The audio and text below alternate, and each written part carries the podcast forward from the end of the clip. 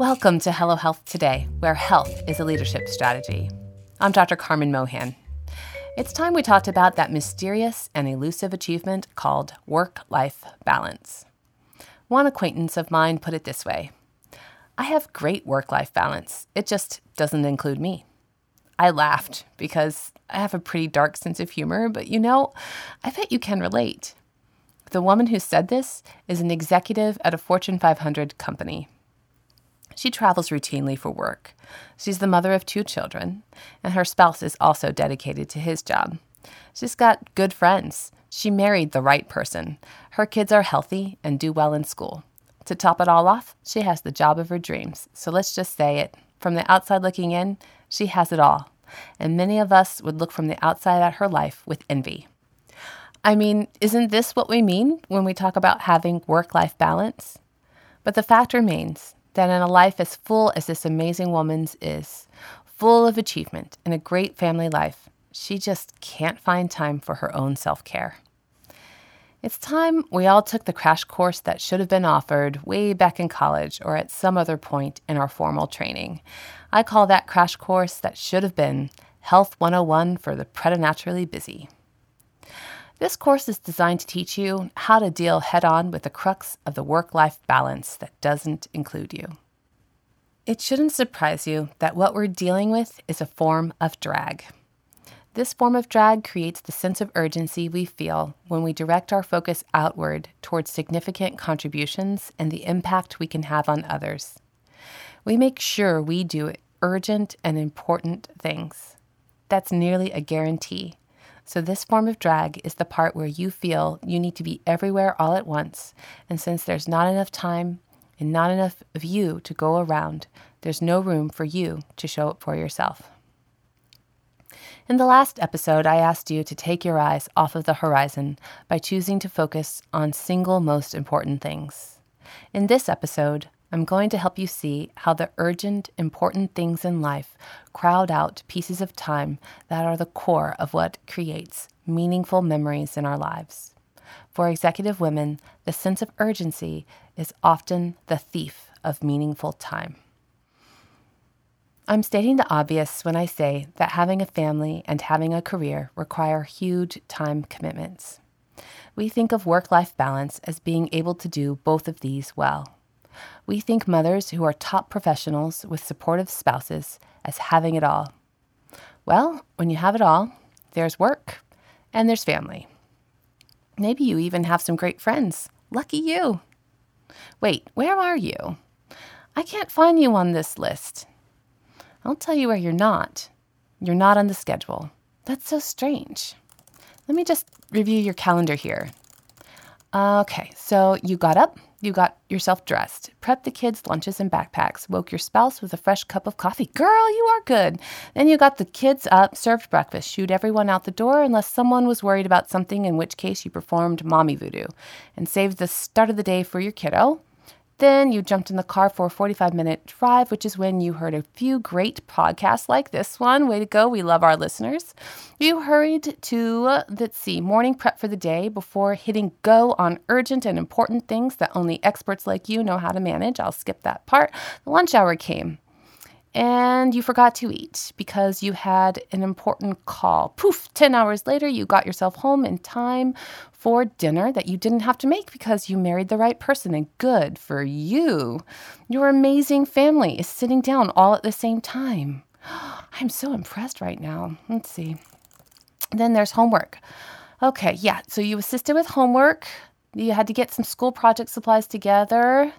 You winded down, the kids got in bed, shoo, done with kid duty for the day. You grabbed that laptop, plunged headlong into email for an hour, reaching only a few hundred out of nearly a thousand that were there. But then your eyelids started drooping. Lights out, you dropped like a stone into your bed, only to wake up five to six hours later and do it all again. After all, you're far too busy to sleep for seven hours. What a luxury. Your inbox would be a disaster. And I just described a night when there's no soccer game, that's just on Thursdays and Saturdays. Oh, and on a night when there's no conference call for the nonprofit board in which you serve. Oh, oh, and there's that night where there's no school social to attend and no other exceptions to the rule. Yes. Yes, I see now. A schedule like this one means you have work life balance. My goodness, that's a lot of work. Do you really feel that balanced? My guess is that you may be physically there for those you love best of all in all the world, but it sure as heck is hard to pay attention to them. Since you rush home so urgently, your mind is still thinking about all that stuff that didn't get done. So these precious moments of your life, the one you're trying to make balance out, they're literally obliterated when work life balance doesn't include you. Urgency is a mean, nasty thief of time.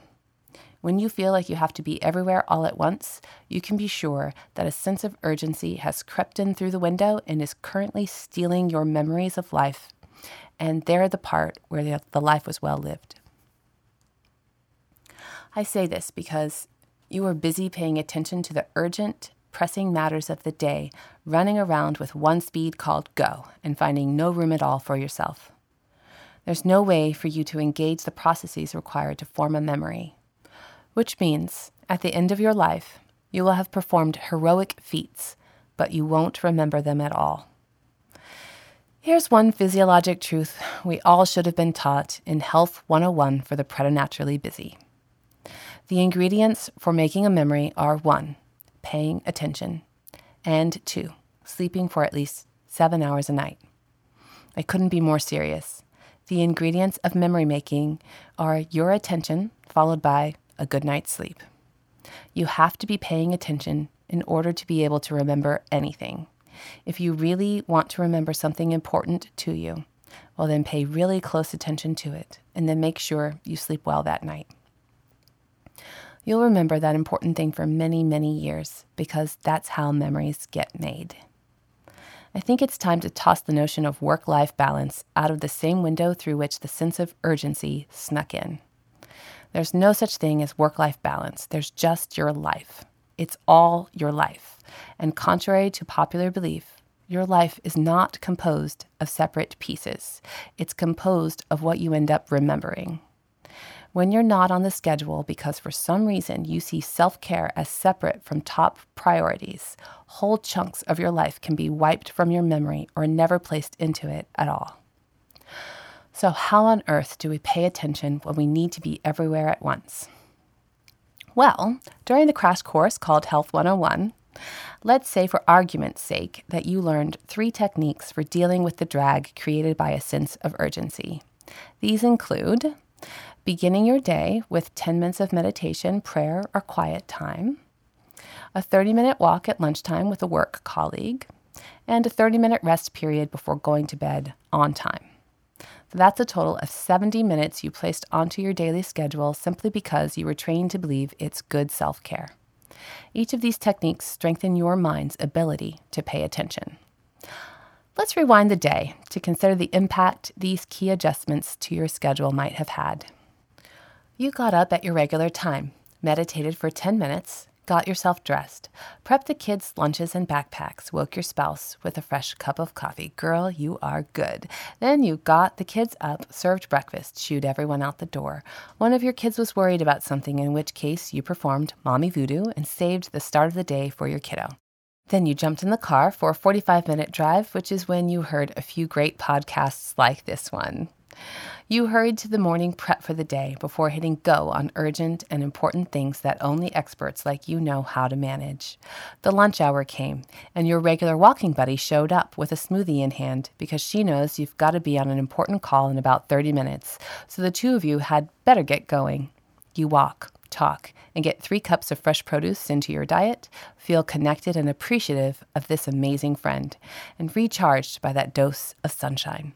So, on the phone call, you offer great insights that give you a boost headed into the afternoon at work, and it's super easy to tie up those last few loose ends before the end of the day. 10 hours after you originally left home, you arrive in enough time for dinner that you didn't have to make because you married the right person and you were able to take in the sight of your wonderful family having dinner sitting down all at the same time. You all share stories about what went right with the day and what could have gone better.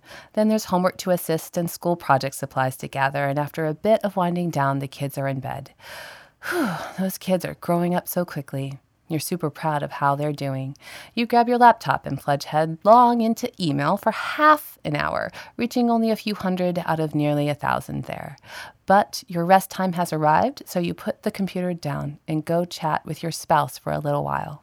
The two of you get into bed together and enjoy just being snuggled up for a little while before you drift off to sleep and get seven hours of sleep. You get up seven hours later and you do it all again. Does that sound too simple to be possible? It's the same hectic schedule made enjoyable by the fact that there was time for you in it. You used three simple techniques for dealing head on with the drag created by urgency. All of these techniques helped you pay attention, which helped you not just be there for people you love, but also connect with them. And since you honored your body's need for sleep, you'll have some great memories of the connections you made and the ways you showed up.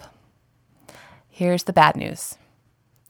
If you do not use techniques to strengthen your ability to pay attention, the urgencies of the day will take control of your life. And finally, if you do not place time for yourself onto your schedule, you'll have great work life balance that doesn't include you. It's time to think about your action step for the day. Decide now to strengthen your ability to pay attention. Here are three options. Number one, start your day with meditation. This puts you in charge. Option number two, if you haven't already, place 30 minutes onto your schedule and walk with a friend at work. Option number three, rest for 30 minutes instead of emailing tonight.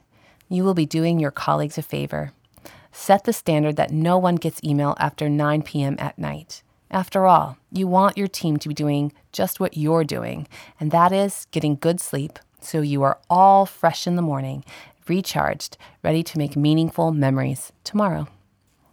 This is sustainable work. This is enjoyable life. Oh, wait, is this what they mean by work life balance? I'm so glad it includes you. Until next time, remember today is good. Thank you for listening to Hello Health today. If you haven't already, please hit the subscribe button and share with others you think might enjoy it. In the meantime, I hope you feel better today. Hi, everyone. Thank you for tuning in. Because I am a medical doctor, it's important for me to tell you that nothing I say here in this podcast can substitute for your doctor's advice. My lawyers make me say the same thing this way. The contents of this podcast are neither intended nor implied to be relied on for medical diagnosis, care, or treatment concerning any individual.